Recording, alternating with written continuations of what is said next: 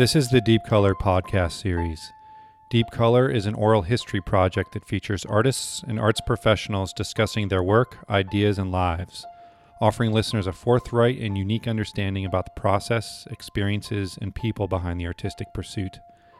My name is Joseph Hart. I produce and facilitate this series. These recordings are casual, long form, and unscripted.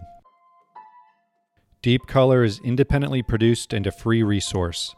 Please consider making a donation through the support page at deepcolorpodcast.com. Your continued belief and support in this project is incredibly important, and I thank you for your generosity. This is a special edition of Deep Color. My close friend Matt Rich organized, facilitated, and recorded the following conversation with curator and play worker Megan Dickerson.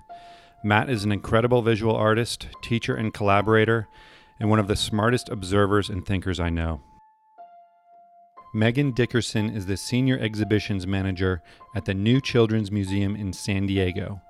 In this role, she collaborates with contemporary artists to create interactive artworks for the museum and has built and trains a dedicated staff of play workers to facilitate the visitors' experience of these installations. These museum based projects, as well as her extensive independent and community based initiatives, seek to create situations for invention and socialization that exist outside of and yet reflect everyday interactions. They are often humorous and fun as they organically create working groups, model complex social systems, or generate spontaneous games, with elements as simple as a pile of cardboard boxes. Broadly speaking, her work at the museum questions the nature and purpose of play, the role of interactive play in a museum context, and interrogates the model of a public facing museum. This conversation was recorded at Matt's studio in the Linda Vista neighborhood of San Diego.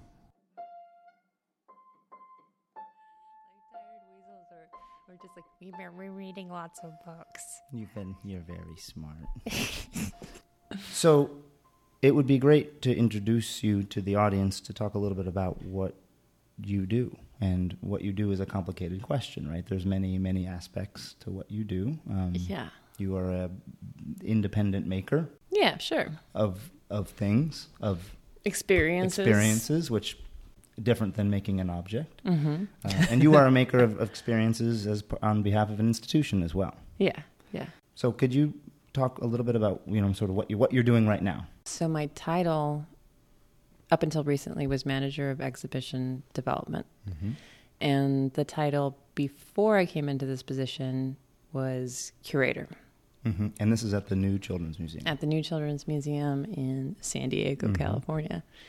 Um, and I'll get into why that's an important distinction. But Mhm. um, the New Children's Museum is a contemporary art museum for children. So, um, and even that gets defined in many different ways. But um, we commission artists to create what would be called exhibits in a typical children's museum. So, kind of, if you think about a children's museum, for people who've been to a children's museum before, the first thing that usually comes to mind is, oh, like the places with the pretend grocery store.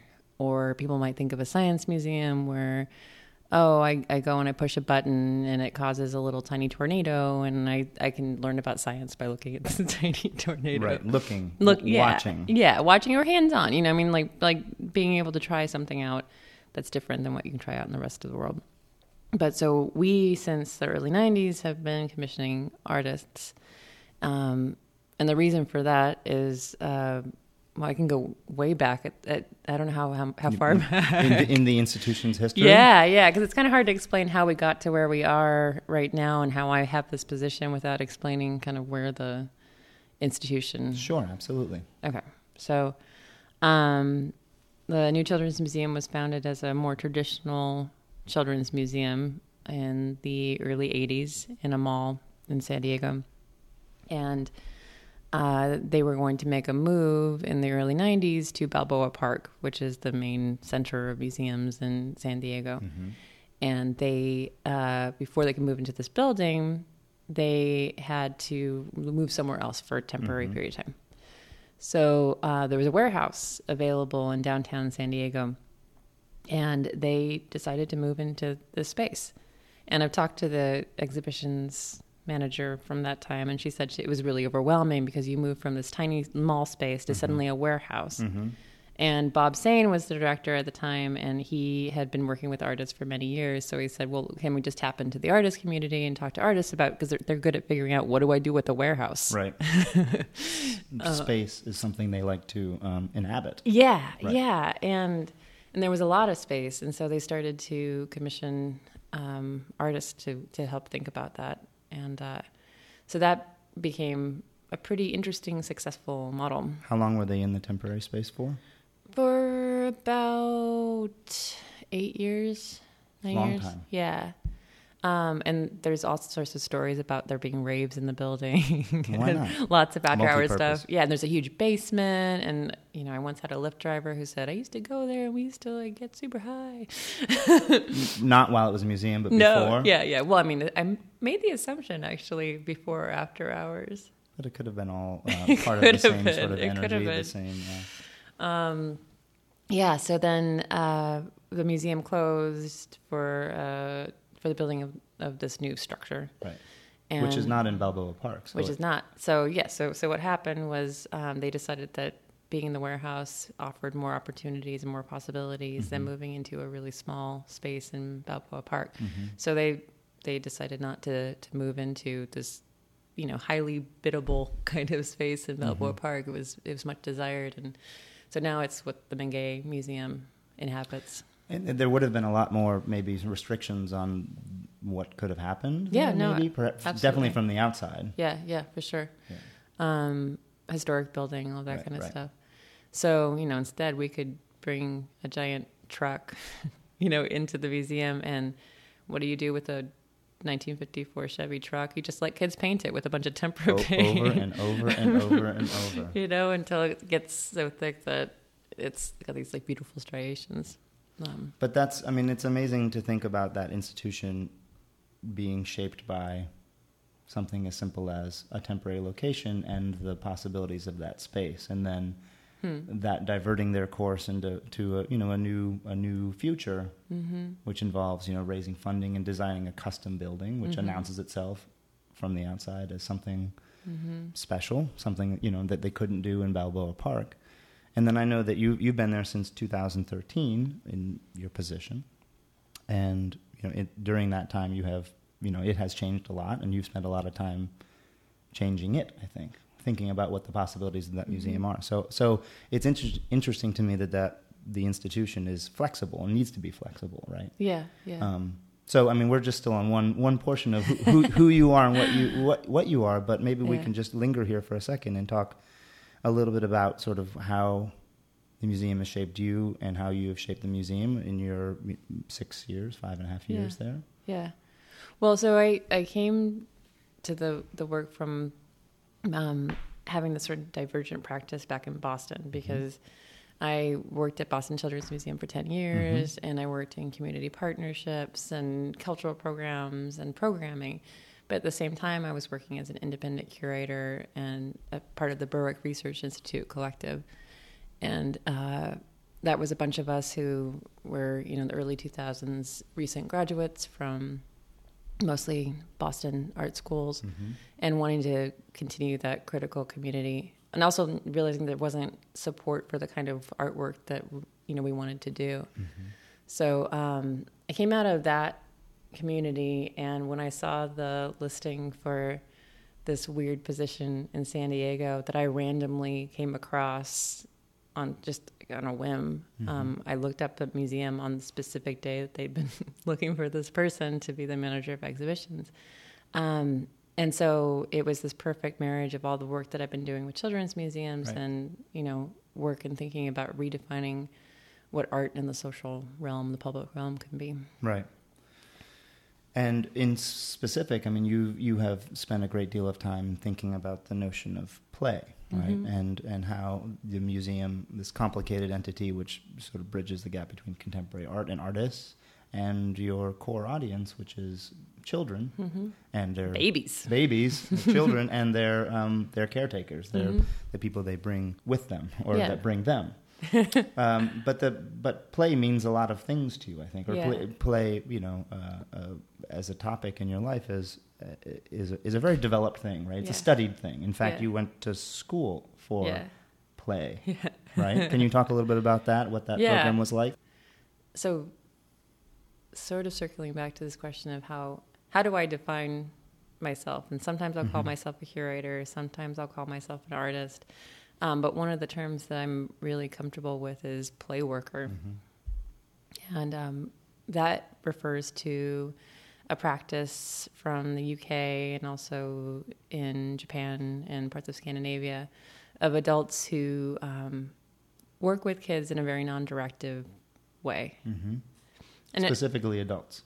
I mean, Yeah. adults that work. Yes. yeah, yeah. So, so adults, It's a trained. a train, it's a, you know, you can get your, now you can get your PhD in it. Mhm. Um, and so, you have your master's. and I have my master's, which came out of you know um, thinking I should probably get a master's degree. Mhm. You know, somewhere I was in I think I in my early 30s, and um, I was thinking, what do I really want to study? What would I actually want to spend time Mhm. thinking about? And that leads you to the question of, well, what do I spend a lot of time thinking about Right. already? Right. And play and playfulness is the common thread of everything that I've done Mhm. professionally and also personally, you know, and the kinds of parties that I'd throw or the people that I chose to spend time with. And Right. so I Googled as a joke masters in play Right. and found out that it existed. And then and then immediately applied or contacted or or No, just got in a plane and pretty said, I'm going to go show up and see what happens. um, maybe that's my recklessness talking, but um, I, I found out that it was a thing I could do. I found out that it was a thing that I could afford. Right. because it's a UK university. and It's very you know low cost, and um, I made a trip out there pretty soon after, and um, so I, I in September. Oh, I, oh, I can't remember what year it was, but um, I it might have been 2012. I think Mhm. September 2012, and. Uh, And you were remote for most of the time, right? Oh I mean, yeah, yeah, So I showed up, and um, the first class I had with a professor um, was Stuart Lester, who was um, a really brilliant. He's passed away, but brilliant um, researcher on play. Mhm. And the first class, we had to figure out how to get from one side of the room to the other room without touching the floor. Mm-hmm. And there were certain parameters around what we could use and what we couldn't use. Were there props in the room, furniture or anything? like Yeah, that? there was some furniture and things like that. Um, but it was so different to me than any kind of team building exercise that I've experienced before because, you know, in those things, problem solving or why? well, you know, so if you, it seemed to be just for the sake of doing it versus Mm-hmm. if a professor tells you Right. to do this, it's usually We'll all trust each other after Yeah. this. Be- we will have, we'll have had a really important experience together where I remember when I helped you over that folding chair Yeah, right. and now we've I caught you. I got it. We can do this project Right? because I caught you. Exactly, exactly. So it didn't feel like that. It was just absurd, and it didn't Mhm. really matter if we got over to the other side. And so, um, so that set the tone for this kind of program Mhm. where it was incredibly rigorous, Mhm. you know, and we were looking at um, post structuralists, and we were thinking about things like. Um, oh god i mean non-representational theory in relationship to children's play but somehow unlike other courses of study we never lost sight of the actual play and playfulness Mhm. and we never lost sight of what it's like to be a kid or what it's like to be an adult around kids um, What was the goal? I mean, were, were, were other? I mean, I have a couple questions. One is, so much of that first experience in that room that first day must have been who who the hell is in the room with you? I mean, Right. did you look around and, and see like-minded people, or did you would, would you immediately start drawing inspiration from these people? I mean, did did, did you feel sup- a, a, good feedback with the people in the room, or did you feel sort of feel Mm. like it was a it was a solitary adventure with other people? No, I mean, I guess it, part of it's also travel because I'm in another country and everything feels very new and different. And but the people in the program were a real mix. You know, a lot of people have been play workers working on what's called adventure playgrounds Right. in the UK, uh, and had just decided at that point that they wanted to deepen their experience with it, you know. And so part of it was the group of people, but um, part of it was it was just I was so used to thinking about play as a method for children to be learning something. And I think I'd separated my life into children's museum. That's where I develop experiences to help teach kids mm-hmm. um, how uh, a certain certain topic. And then in my the rest of my life, we weren't doing art to teach anybody a specific topic. We were just creating experiences right. for whatever reason, you know. Um, and we'd always talked about at the Berwick Research Institute, you know, we made it, we formed it as a nonprofit. We, we, we were, our, our like fake motto for a while was fetishizing bureaucracy since 2001. Very nice. Um, so we had all the trappings of this really great nonprofit organization. Um, but, you know, our, our idea was art, art as a, or play as a means of doing research you know, and so we supported that. But I wasn't seeing that anywhere in children's play. We immediately co-opted it. And was that a was that a philosophy shared by this program? And did you find a, a place where you could explore that from a historical and theoretical standpoint, much yeah. deeper than you had with yeah. the people of the Berwick Institute? Oh no, I mean much deeper than I could at Boston Children's Museum. Got it.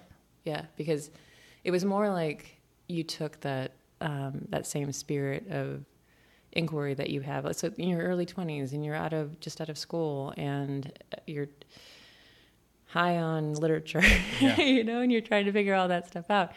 Um, but then as soon as you start to think about kids, it's like how do we take this playfulness, this instinct, this you know, this this impulse that children have, and how do we push it towards some kind of socializing method? You know, mm-hmm. some way of of using play as a way of controlling mm-hmm. the direction that kids go in. So you know, from everything like what kind of toys we give kids or right. um, so for me the program and thinking about play work and thinking of myself suddenly as a play worker just changed how I saw children mm-hmm. and at that point I was I you know I couldn't really stay within a traditional children's organization where right. they saw play within this paradigm of progress that that play is how children become better adults. Did you attempt to sort of bring those ideas back and, and, and convert people, or, or or at least find some space for you to do what you want, and just didn't wasn't didn't work out? Just didn't take. Yeah. If I look back on my own experiences, the places where I'd allowed children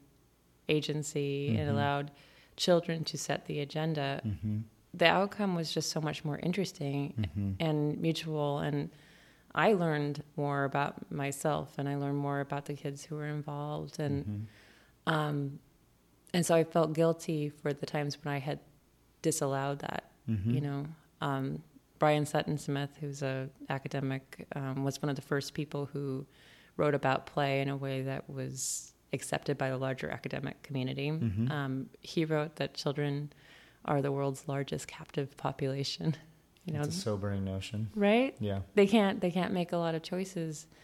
Um, and when you think about the reasons why people often feel depressed, it's often your what is it your locus of control. You um, don't have control over things in your life. You feel mm-hmm. out of control. You feel helpless, and so we wonder sometimes why children there's you know increased levels of depression in right. children because they start off by not having much control over their lives, but then we've controlled even more and more of the time that they would have spent playing or having free time. So, how did you turn that realization about children and the guilt and the ambition and all the rest of it? How did you turn that into a, a practice? Or yeah, I, in the context of the new Children's Museum, um, there's already so back from those warehouse days, we still have that kind of spirit of experimentation, mm-hmm. and um, you know, my director Tomoko Kuta is unusually open to new ideas mm-hmm. and trying things out and allowing for you know potential failure mm-hmm. among the people that she works with you know when i first started at the museum i spent a lot of time just thinking about the context of what was already happening what mm-hmm. was going on and what was going well and what could be better and um, you know i think finding you think about artwork that you've experienced that you really feel like you have some kind of agency in, you know? And for me, it's often, you know, looking at paintings. I feel the most agency looking at a painting because I can look at the painting however I want to look at the painting. Mm-hmm. Um, installations often, in a sort of ironic way, I think I feel sometimes less agency in because I have to walk around them a certain way. Like they control my body in a different way. And they're attempting to. yeah, they're attempting to. Like that's part of their that's part of their their project is to, yeah, like like mediate the body by controlling space or something like that. yeah, yeah. But you're not compelled by that. I mean, I mean, some sometimes I am, um, but I think that trying to find places. So if you're going to commission artwork for an audience of children and families, there are a lot of constraints that you already have to think about. And you know, we joke around about like we have to think about any material that we use as potentially gnaw- gnawable. Mm-hmm. That's hard. Just What- sorry? gnawable. like you can gnaw on it gnawable. by a toddler. G Gnawable. N A W. This is like spelling bee. Gnawable. G N A W W A B L E. Gnawable. Ding. I win. Um, because because kids will put their mouths on anything, you know, like. I mean, I so um, one artist um, had these like foam footballs Mhm. that were a loose part Can't wash those. German- Yeah, well, you, you you can you can clean them relatively well, but toddlers it was a space for for babies, and even with their tiny tiny teeth, were chewing chunks out of it. Those teeth are very sharp. They're very, very sharp. sharp. They're like little little.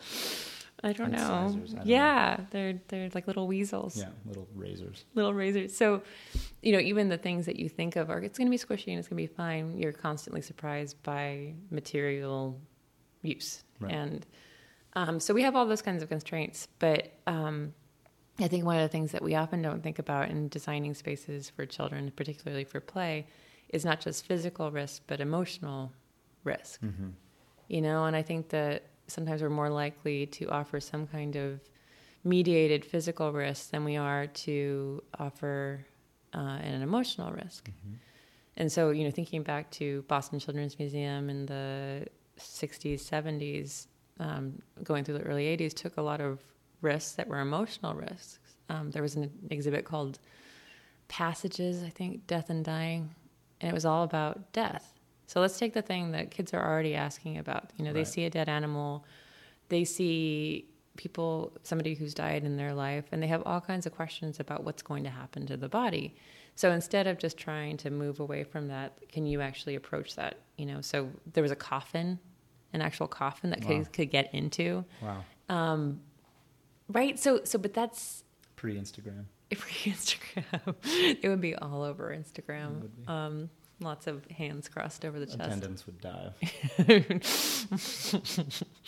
um, so I, I think about that kind of stuff and think about so what do kids really want to do? What kind of questions do they really have? Um, and so to do to do a kind of create a playful space with artists, it's not just thinking about the kind of physical risks that a kid might be able to take, you know, or um, is something going to be padded or not padded, but you know, like so risk benefit assessment is something that we do a lot in Mhm. developing spaces. Risk benefit Yeah. assessment. And it comes out of, I mean, it almost sounds like an insurance kind of thing, It but does. um, it comes out of play work in part because you look at something there's in a dynamic way. So if you watch a kid who's about to climb a tree, and in other spaces they might say, "Don't climb that tree. The trees are off limits." So you think about how after-school programs are run. They, there are rules like you can't climb the trees. Mhm. But a play worker might watch that kid start to climb that tree and they think about what they know about that child, what they've observed of that child that day, what they've observed of that child over time. If it's a child that they don't know, they're thinking about, well, what are the hazards here? Is there anything that this kid doesn't know about that I know about? Did this tree just get uh, manicured in some way that would make that would compromise some of the branches, right? So you let the thing happen versus stepping in. And um, but it's not just physical stuff. There's a really great example of risk benefit assessment for karaoke. What's that? So thinking about if you were going to introduce a karaoke, some sort of karaoke experience with kids, nobody would be thinking, okay, we really need to consider what, whether we should do this or not. It's probably, oh, karaoke, it's fine. But there's incredible emotional risks of introducing karaoke because somebody might sing really badly. Somebody might think they're singing well, but actually be singing really poorly. Right. And they might get made fun of, and that might stick with them for the rest of their time with this group of people. Um, a kid might get super sweaty and get made fun of. Um, a kid might not want to participate and retreat into the corner. Um, but what are the benefits? You know, there's the opportunity to show off. Right. There's the opportunity to actually be good at singing. There's the opportunity to be silly and goof off. And in the case of the karaoke, I mean, you're on stage, right? I mean, so Yeah. it's visible, and the reaction is is is observable, Mm-hmm. and you and you know you can understand that, and it may jive or not jive with how you're feeling, and hence the hence the tension of the moment, Mm-hmm. right? And I think what's interesting about this sort of play work, and we should we should what is a play work? Yeah. what the hell is I that? I mean, I think we need to sort of yeah. Let's Yeah. let's scaffold this a little bit. So that so you work at this museum. Yeah. You you invite an artist, um, or an artist is invited to do a project in this museum. You sit Mm-hmm. with this artist and you you know talk about what they want to do, where they want to do it, what it is, can it be done, the materials, and then you embark on this process of sort of analyzing the. Um, you know what it would be like for the, the visitors to the museum.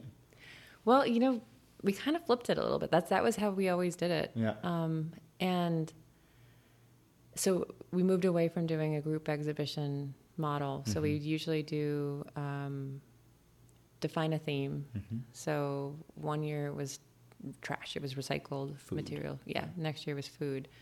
Um, and we would try to find artists who were making work somehow related to that theme. So it's not too far off from how another museum might curate an exhibition.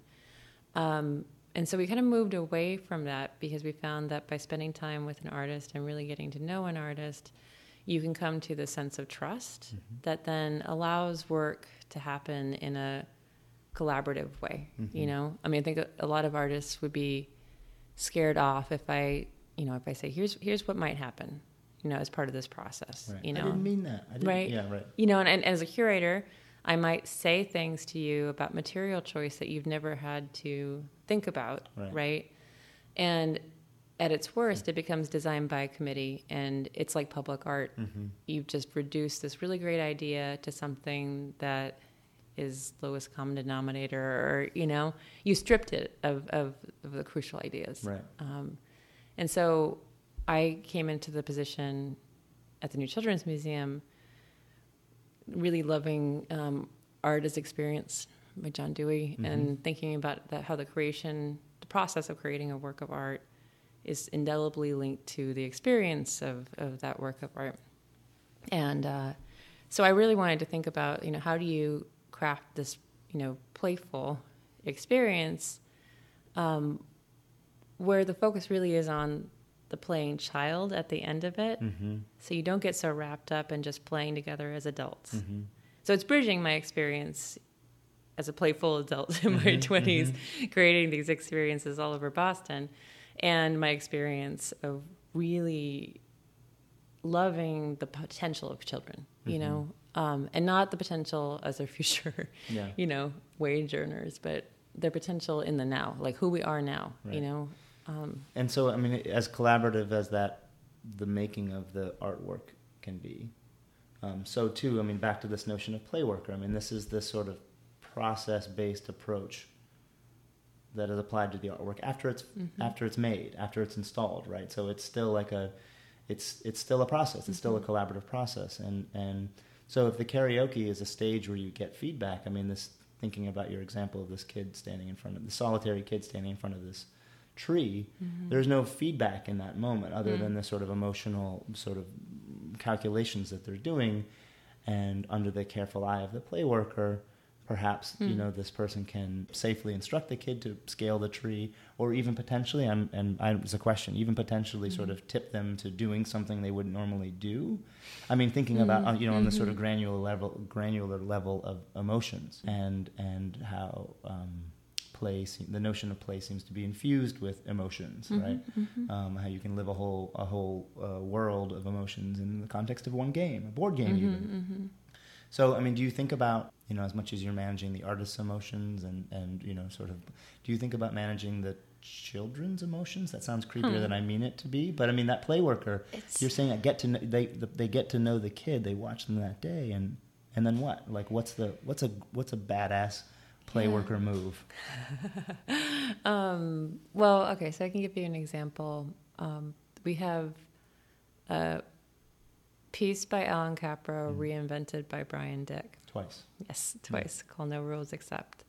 And Brian Dick was a student of Allan Kaprow at UCSD, and in 2008, he was invited back to reinvent one of Allan Kaprow's works. And he was asked to reinvent Yard from 1963 or No Rules Except from 2001. And technically, he reinvented No Rules Except, which Oh. is Allan Kaprow's Room Full of Pillows that was at LACMA Lab um, that he created in collaboration with his then, I think, 11 year old son, Brahm.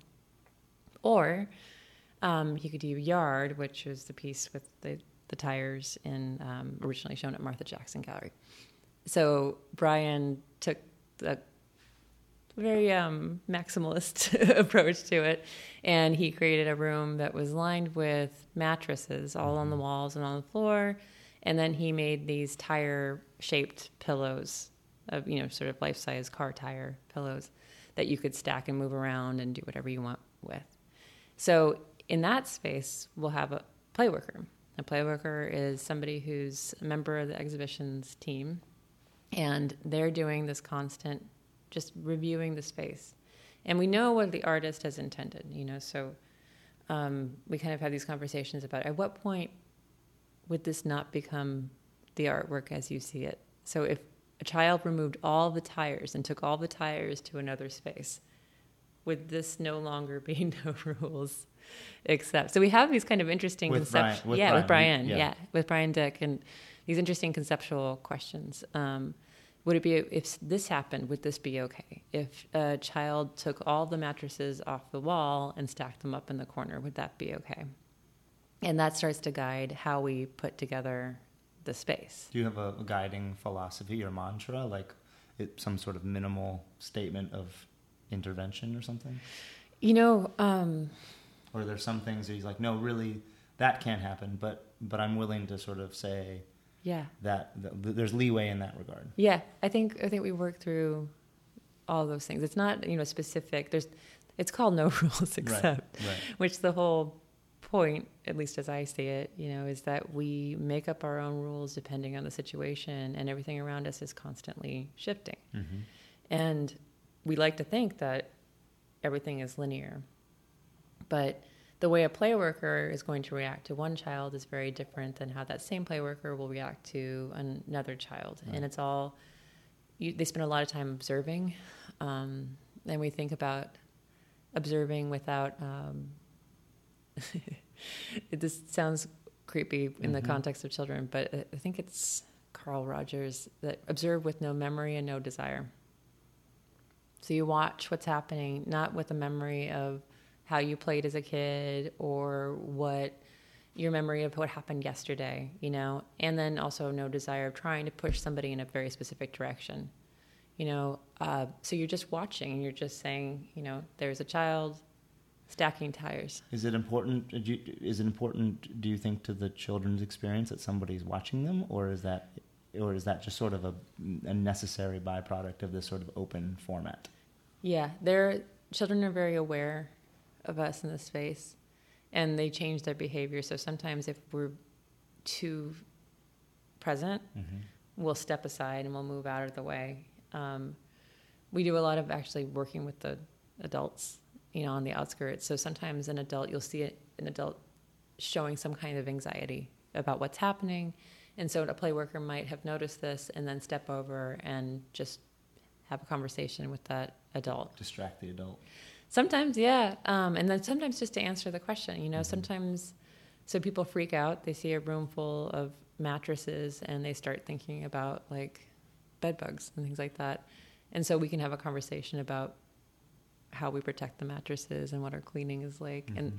by doing that, now you've given space for the child to play. So, Uh, so b- bought some time. about some time. Well, yeah, and, that, and that's that's really playworkers define themselves in many different ways, but uh, one way of defining ourselves is that we create a space that's conducive to play. hmm I mean, it's crucial then that these play workers are know what they're doing. Yeah. So we spent. Yeah. I mean, have you? Did you? I mean, you now have a master's in play work. So, I mean, are you? would- Are you? Did you create a program or a process of training for Yeah. these people? Yeah. How, how, what does that look like? So this is kind of a funny story. So we started off, um, you know, I'm, I'm in a curatorial role at the museum, and typically, the curator at a contemporary art museum doesn't supervise the floor staff. You know, And this is. We should say these aren't docents. These aren't. Ex, these aren't guards. These No. aren't um, installers. no, They are. They are work. There's. They're a category that doesn't exist at other museums. yeah, no, it's Right. very different. Like, and when I came in, um, the role that's sort of now become the museum playworker role was called museum guide, hmm and Not not as cool sounding. Yeah, not as cool sounding.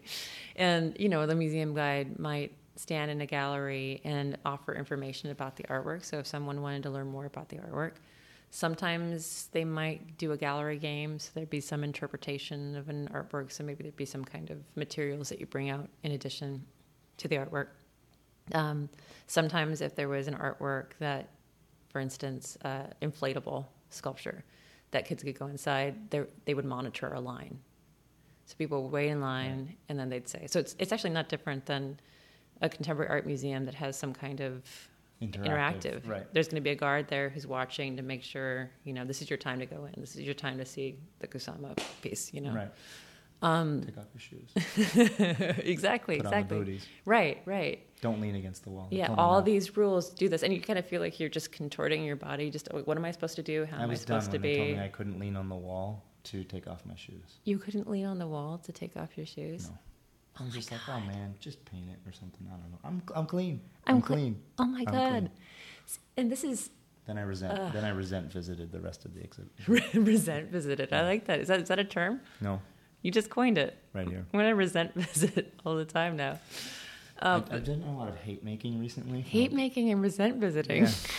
this is the Matt Rich way. Well, it's just you get too busy and then something doesn't make sense or it breaks. I just had this bad experience with this object, and it turned out all right in the end. But there was a lot of like, it wasn't from a place of peace Yes. or understanding that Yeah. I made this object. Yeah, Yeah. yeah. So, I this just got into a bunch of interesting things, but um, but one of them is so if you um, I, it's very woo woo, but I feel like I want to keep as much of that hate making out of the spaces in the New Children's Museum as possible, you know, because I feel like these these objects they're like I, I was born in California, moved to Boston. I was not woo woo. I've become more woo woo since moving back to California. But uh, they they take in all that energy, you know. So we were having a conversation about a new artwork that's going to be coming in in June, and it has a flooring underneath it that's squishy, so just to absorb potential falls. And I was talking about how I want to make sure it's easy to clean because at night the night crew is going to come in and clean it. And I don't want them to be frustrated trying to get dirt out of these little crevices because that's going to be in the space. It will leave a residue. Yes. Yes, And so an emotional residue. an emotional residue and and you can you can feel it. So when you go into a space that's so controlled and so you have to behave this way and not this way, you've just taken out what possibility there is for for I think genuine play, and you've replaced it with this space for I'm going to sneak in some play. So I'm going to try to maybe be like you probably I'm going to lean against the something else other than the, Mhm. that wall.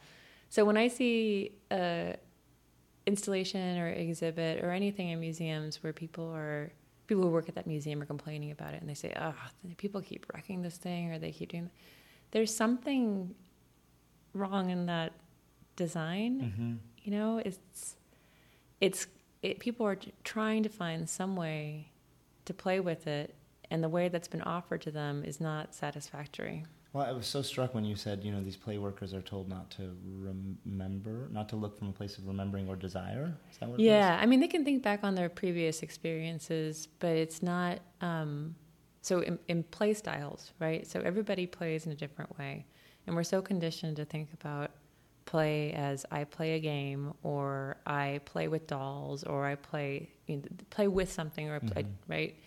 So if you think about play instead in terms of like Csikszentmihalyi, oh God, I can never say his name. Csikszentmihalyi, Mihai Csikszentmihalyi, uh, flow, talking about flow, and this idea of where you feel really yourself. So you feel it's a thing that you would do even if you didn't get paid for it. It's a thing that you lose track of time while you're doing. You're just so immersed in it, and you feel like your challenges and your abilities are in this really nice. They're kind of meeting each other and going back and forth. You're, you're in that place of um, not quite equilibrium, you know, but rebalancing.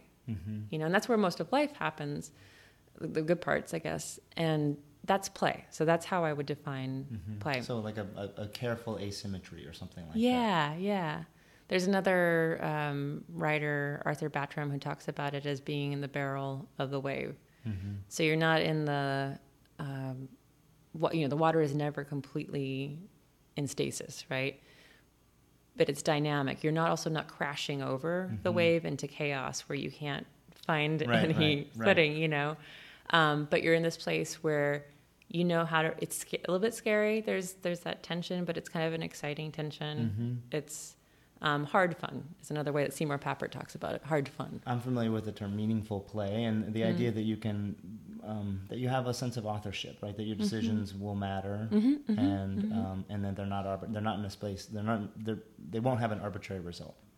But this desire, this sense of desire, I mean, I went back to it because it seems like on the, on the, the standpoint of the designer, right? I mean, you're saying that the, the people creating these situations for kids they that they sort of over prescribe or, Yes. or they they over predict or something like Yes. that but it's really really hard to think about sort of giving over authorship right Yeah. or, or or even yeah creating this design this system that that ha- obviously must have authorship right Mm-hmm. and Well, that's a good question. You know, I mean, well you have to do well i don't know i mean what well i'll ask you like what's what's the minimum required for authorship. for authorship guess that's the end of my question like i don't know i was going to say in the museum but somewhere else in your life too Yeah. or, or or theoretically like Yeah. what's the you know somebody you and another team of people are are doing this wonderful thing and trying to create this really you use the word genuine this Mhm. genuine sense of experience or play like how do you do it hmm hmm Well, we talk a lot about Allan Kaprow in general at the museum, and um, he was in his writing about happenings early on. He talked about the fact that the artist only controls it to the degree that it is, keeps shaking right. mm-hmm. And I, you know, we're at this weird intersection of the art world and the children's museum world. And in both places, they have their own external pressures. Mm-hmm. And I'm very aware that if an artist completes a show at the New Children's Museum, that's a museum show on his or her CV. And it doesn't matter if it's the New Children's Museum. Maybe it'd probably be more exciting if it was the new museum than the New Children's Museum in terms of their career. But um, it's still adding to the potential value of, of their work in the art world. And um, so that's its own pressure.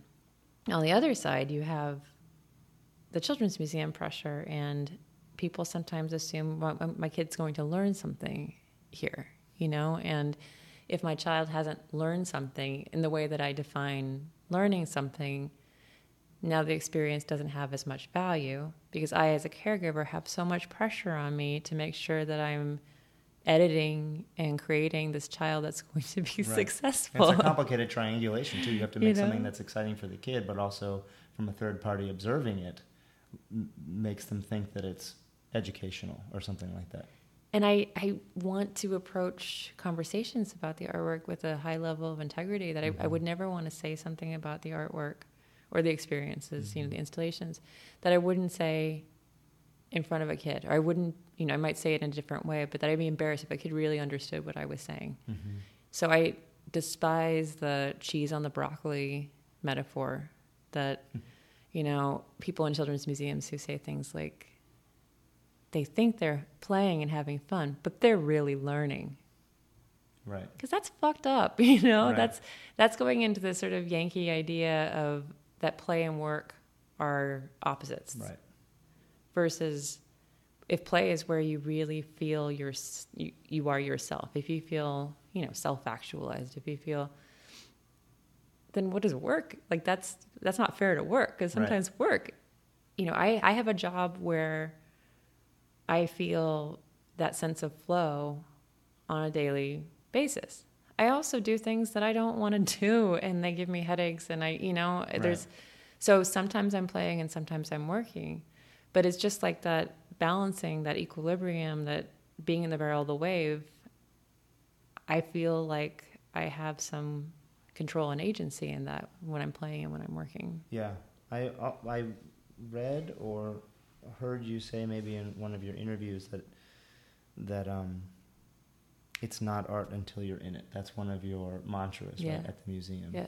And that seems. uh, I've taught a couple of classes that have had experience design as their sort of central principle, Mhm. and I think it's it's something that's really um, easy um, to communicate, hard to understand, but easy to communicate. That you know you're you are a human designing this thing, this website, this room, this book, this whatever the interactive medium, you know whatever the medium of the interactive experience is. You're designing this thing for another human, Mhm. and um, they're as complicated and as engaged and interesting. And, and when stimulated, they can bring a huge amount to the table and do a lot of your work for you, right? So I think Mhm. that gets to this idea of um, not only sort of how you can have a sort of genuine invested experience, but uh, you know share sharing or even giving over authorship. Yes.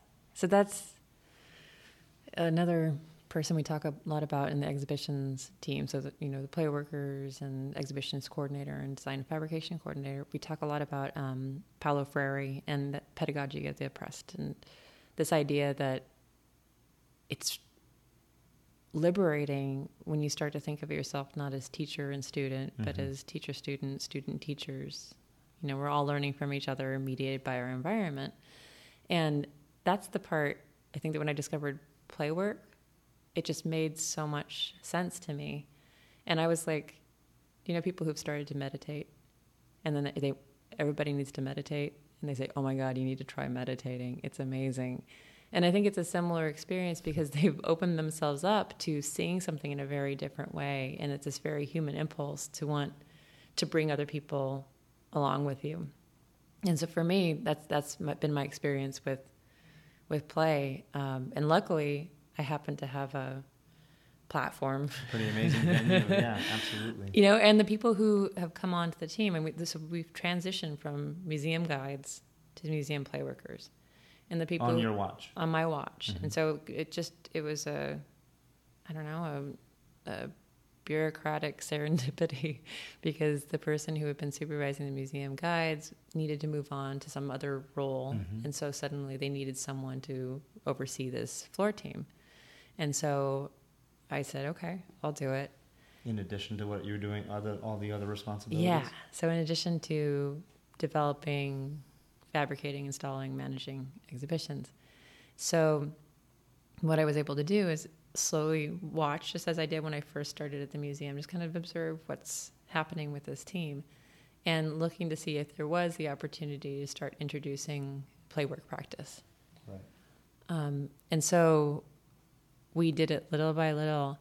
And it was really difficult because a lot of the people who were in that role came from an art history background, a critical theory background, really wanted to be curators, wanted to work in a museum. And suddenly I was saying, you can't tell people what to think Don't interpret. don't interpret. And that's just it's difficult for anybody, but Mhm.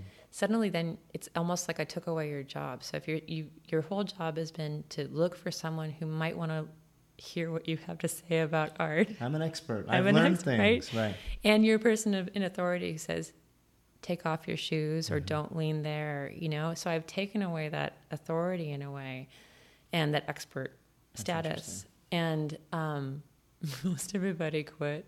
Really? Yeah, I'm best boss ever. Give me a mug that says. But slowly but surely, people were just, and they were upset about it, and they were upset that people might come to the museum and not know if they were in an art museum. And so I would question, well, what does it matter? Are they still in an art museum if they don't know they're in an art museum? Right. Expectations. Expectation, you know? And so so how much of that is our own ego to say that well, I don't work at a children's museum, I work in an art museum. And how much is that about devaluing people who work with children? So we got into all these kinds of things that I think are fascinating. Absolutely.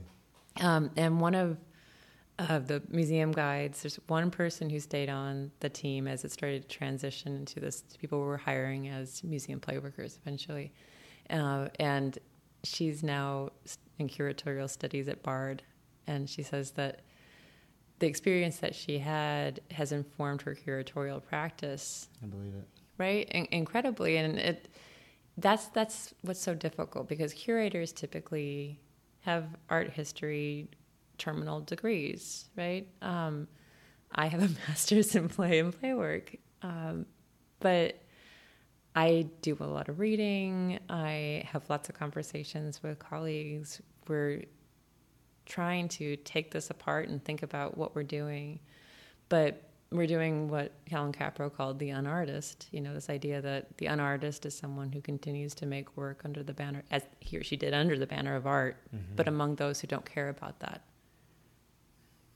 so I mean, so uh, I mean that's the fact that you know one, one of your play workers is now at Bard and it's an amazing program, Mm-hmm. and they're going to go off and do something else. But with this, you know, core notion embedded inside, or this Mm-hmm. experience embedded inside, and you you are certainly sort of you know you're gone to England and studied under this guy and you know Stuart Lester, and then and then come back and you know sort of shape this program. Uh, I mean, Yeah. a sort of dorky question, but sort of the, the the program by which you the training process, thinking about ways that these ideas can be exported. Yeah, yeah, right? yeah. I mean, it's the people who go on. But I mean, if you you know if you suddenly decided that you wanted to move to Alaska and just be by yourself tomorrow, you know, Mhm. would this would the museum continue to function? Have you written this down? I mean, have you somehow formalized or institutionalized the, this amazingly subtle, difficult, untraining, retraining, Unlearning. looking process? Right? yeah, I um, I've given a lot of thought to that because Seems more subtractive than it is additive in some ways. Yes, absolutely. I mean, you have to go through and be humbled. That you know, a play worker I know said she was a researcher when she first discovered play work, and she'd gone to an adventure playground in Which London. we should define real We fast. should, yeah. So these these playgrounds that are um, sometimes have some kind of built equipment, but usually it's made out of wood, um, and children can paint on that equipment if they want to. They can um, bring in scrap and they can build something that they want to build. Um, people get really focused on the hammers and nails aspect. Oh my God, you give a kid a hammer. Right. It's not about that. It's about the liberation of actually being able to impact your space in a really big way. Shape it permanently. Yeah, Mhm. yeah, you know, um, and and that's also I think what as artists we have that sense we can shape our our ambition, yeah. and so it's allowing kids that kind of space, you know. Um, so this play worker goes on to this playground that's run by children, really. I mean, there's play workers there who are supporting, but the children are in charge and they're asking her who she is and what she's doing. And she puts down her tape recorder and they steal her tape recorder and they mess with it. And there's a bunch of, you know, I'm sure lots of references to poop and farting and things on the tape when she gets it back. Yep. And she was just deflated but that it took that humbling to be able to understand this is not my space. This is one space out of millions of spaces that is actually run by children versus run by adults. You know, our built environment is made not for the needs of children, but for the needs of getting to work quickly. Right. um, Parking lots aren't even made for people. no, right? You know, all these other things like that's. I think a lot about cat food cans. What, for? They're made for boxes. They're made for boxes. They're made for stacking, and it's really hard to get all the cat food out of the cat food can. You know, their main the, their main design is to help transport them, you know, and help store them, and because it's whatever old meat we're feeding to cats. Right. But that's neither here nor there. Um, so thinking about how does this get transmitted? How does this get shared? right. um, and the so play work is something that you really can't go and do a course in you know i got all the theoretical stuff from my master's degree but i I've learned more from the people I work with than I than I have, you know, in, in terms of daily practice and being constantly humbled and you know, giving a space where we're collaboratively thinking about what what could this be, you know? Well, it's the situation where it seems like the, the, the best case or the most, it's like the most important thing in the situation is to get feedback, right? I mean, yeah, yeah. I mean, you know, you, they do all sorts of product testing and, you know, audience testing and Yeah. things like that. But like, you know, you can work with these, I mean, I'm, I'm at, I'm, you mentioned failures. I'm sure there are failures Oh, where you had the best intentions oh yeah. and no kid wants to play with this thing or the play they do with it is one dimensional or something like that so i mean do you think because you get caught up in these notions of interactivity and com- in community or something Mhm. like that Well- quality like i mean Yeah. how do you ensure quality so is that my question Uh, Well, okay, so if you went to the museum, the New Children's Museum in 2009 or 2010, I think you would have seen some really beautiful things and some really well taken care of things. If you go to the museum like tomorrow, mm-hmm. um, going to see some things that look a little ragged. Mm-hmm. Um, and it's taken some while for that comfort to happen because To be okay with to be okay, yeah. Because um, I talk about this idea of like wabi sabi, of in Japanese aesthetics. So the you know the ceramic bowl that has an imperfection, and it's not really an intentional perfection, but it is kind of an intentional perfection imperfection, and um, that's the thing that says, hey, maybe I could play with this. Like maybe there's, it's not too perfect. So if a kid says something that's perfect, that looks like that involves, that's the world of adults, right?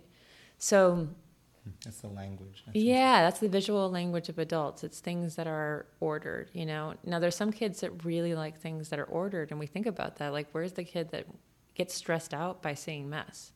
And so where does that kid go in the museum to play the way that that kid wants to play?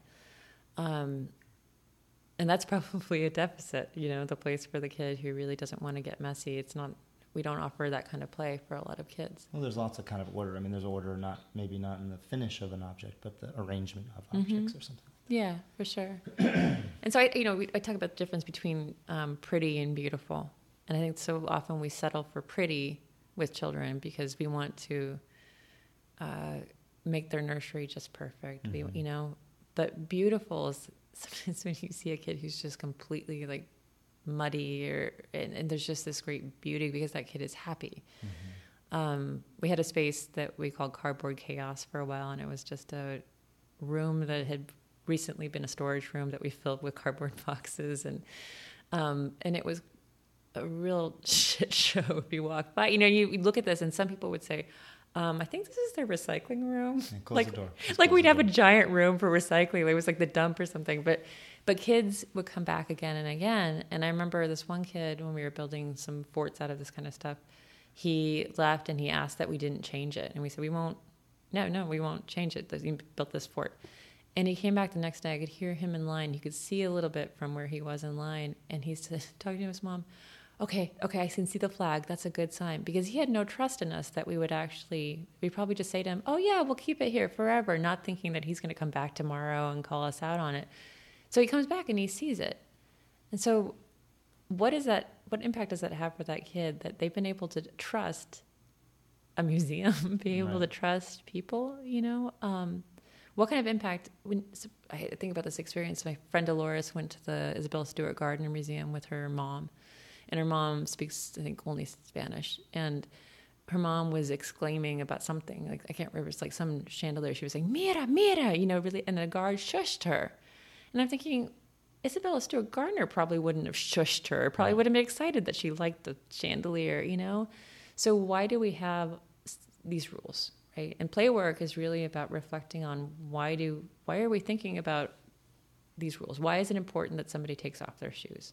And you ask a kid, and they'll be like, "Yeah, well, because as we're climbing around, if I hit somebody else in the head with my socked foot, it's probably not going to hurt as much as I would with a shoed foot." Common sense. common sense. You know, like other kids have gone into no rules except, and they're like, no rules? What? It means I can kill somebody in there? And so we used to say, do you want to kill someone in there? And they're like, oh, no. Cool. Okay, I think you've made the rules yourself. Right, and that's I mean that, know? and that that speaks to the the fact that this system is embedded in other systems. Yeah. Right? That that we, you know we have we have our sense of morals, right, which come from all sorts of different places, uh, laws and families Right. and you know love and all the places that we you know. So it's not right. I mean the the, the play workers are there to to set some limits, and you've agreed with the artist on some limits, but um, it's the world is enacting itself. Yeah, I its mean- complexity inside. it's this play work comes out of a, a social anarchist root. It also comes out of um, artists who were you know part of the situationist movement. I mean, so there's there's definitely art roots to what play work is, but it's also distinctly anti-capitalist because um, we don't think of the child as a f- future producer. Which, if you think of a child as a future adult, you're you're thinking about that. So, how is this child going to contribute to the economy? So, every time you ask a child, "What do you want to be when you grow up?" it's a thinly veiled way of saying, "How do, how would you like to join our capitalist society?" You know, versus how do you like to spend your time now, or what did you do today, or all those kinds of things. And and so, I think being a children's museum that is also a contemporary art museum that attracts these really amazing staff members who are often young, straight out of school. Um, we have this opportunity to rethink what museums can be. And if you think about play as something that makes you feel really who you are, if you can't play in a museum, then you're cutting yourself off from a lot of what humanity A whole range of experiences. yeah, and I think about that in terms of. So I, I do have this other side project called Occupy Museums, and um, thinking about what is it that keeps us from being playful or playing in museums. And I've done a couple experiments with different museums, people who work at different That's an museums. online platform that Yeah, I mean, some, it's not totally open yet, but we're thinking about you know um, prompts, just these Mhm. little prompts that you can think about. And you know, I found from one museum they have a rule about how you can't sit anywhere on the floor. You're not allowed to sit on the floor for a variety of reasons. But so already, you're you there's a lot of possibility that's that's not op- offered to you. You Mhm. know, um, and a lot of the reasons are we're afraid. We're afraid of getting in trouble. We're afraid of liability. We're afraid that someone is going to get hurt on our watch. And that's a being afraid that somebody might get hurt is a good, you know, emotion, right? You know, it's caring for other people and you want to care for people who've come into your museum. But are they always going to hurt themselves if they do this one thing, right? Um, I also think about museums as collecting institutions. And so, how is our real goal to preserve the artwork exactly as it is? And if that's our real goal, then we shouldn't show the artwork. the artwork should all stay in vaults and, and, and not see the light. And but that's not really what we're about as museums. We're about. Um, I was reading something recently about the word empathy, and I haven't researched this to see if it's really true. But the word empathy was actually coined in relationship to artwork to try to talk about the the feeling of trying to feel an artwork, the, the feeling of trying to understand an artwork and have that sense, that emotional connection. So that's what I think museums, art museums, are really about. Um, and if we can be a place that connection between people can happen, um, even better. And it's it, if you really open yourself up to it and you start thinking about what you'd have to change in order to be a more inclusive museum, you might decide that well, we shouldn't have museums anymore. You know, there's that's Mhm. still a possibility. Mhm. Um, so that's what you know when people don't know they're in an art museum. I don't really mind because they're still in an art museum, even if they don't know it. Right, and that makes me think too. I mean, the idea of the empathy and the sort of um, connection to the artwork and feeding off of it, and it goes back to the the idea that objects in in the museum are, you know, show wear and tear from Mhm, usage, mhm. and that usage communicates as well. I mean, you said maybe Yes. maybe the fact that it's not new, but more specifically, it's you know, oh, maybe the child is not even aware from it, but I know to roll this thing right. Or I know that I can roll this thing left because they're worn in such a way Mhm. that you might, you know, my eyes tell my hand Yeah. to put it there, or that it's that it, that it shows the marks of the floor. I mean, Yeah. so that you know the details of this are incredibly interesting to sort of decode. And I go Mhm. back to thinking about the, the play worker looking at the tr- the kid in front of the tree, Mhm. trying to make this sort of you know this Mhm. minute sort of emotional decision about whether I can do Mhm. this or whether I can't Right. do this. And you're Um, witnessing it. So you're witnessing, witnessing it, and but you don't have a sense that you necessarily have to intervene. And I, I can tell you, watching kids do risky things, I'm freaking the fuck out inside. You know, I'm just kind of like, okay, and I have to take a deep breath and just watch what's happening, and also trust that this kid has some idea of what he or she is doing. That the other grown-ups around me Yeah. have some idea of what's going on. Um, and then nine times out of ten, the kid does something amazing. And I want to really thank you for talking um, to me this evening and um, sharing some of your thoughts and experiences. So thank you, Megan Dickerson. Thank you, Matthew Rich.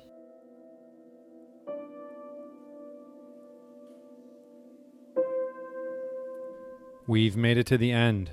A quick reminder that Deep Color is independently produced and a free resource for listeners.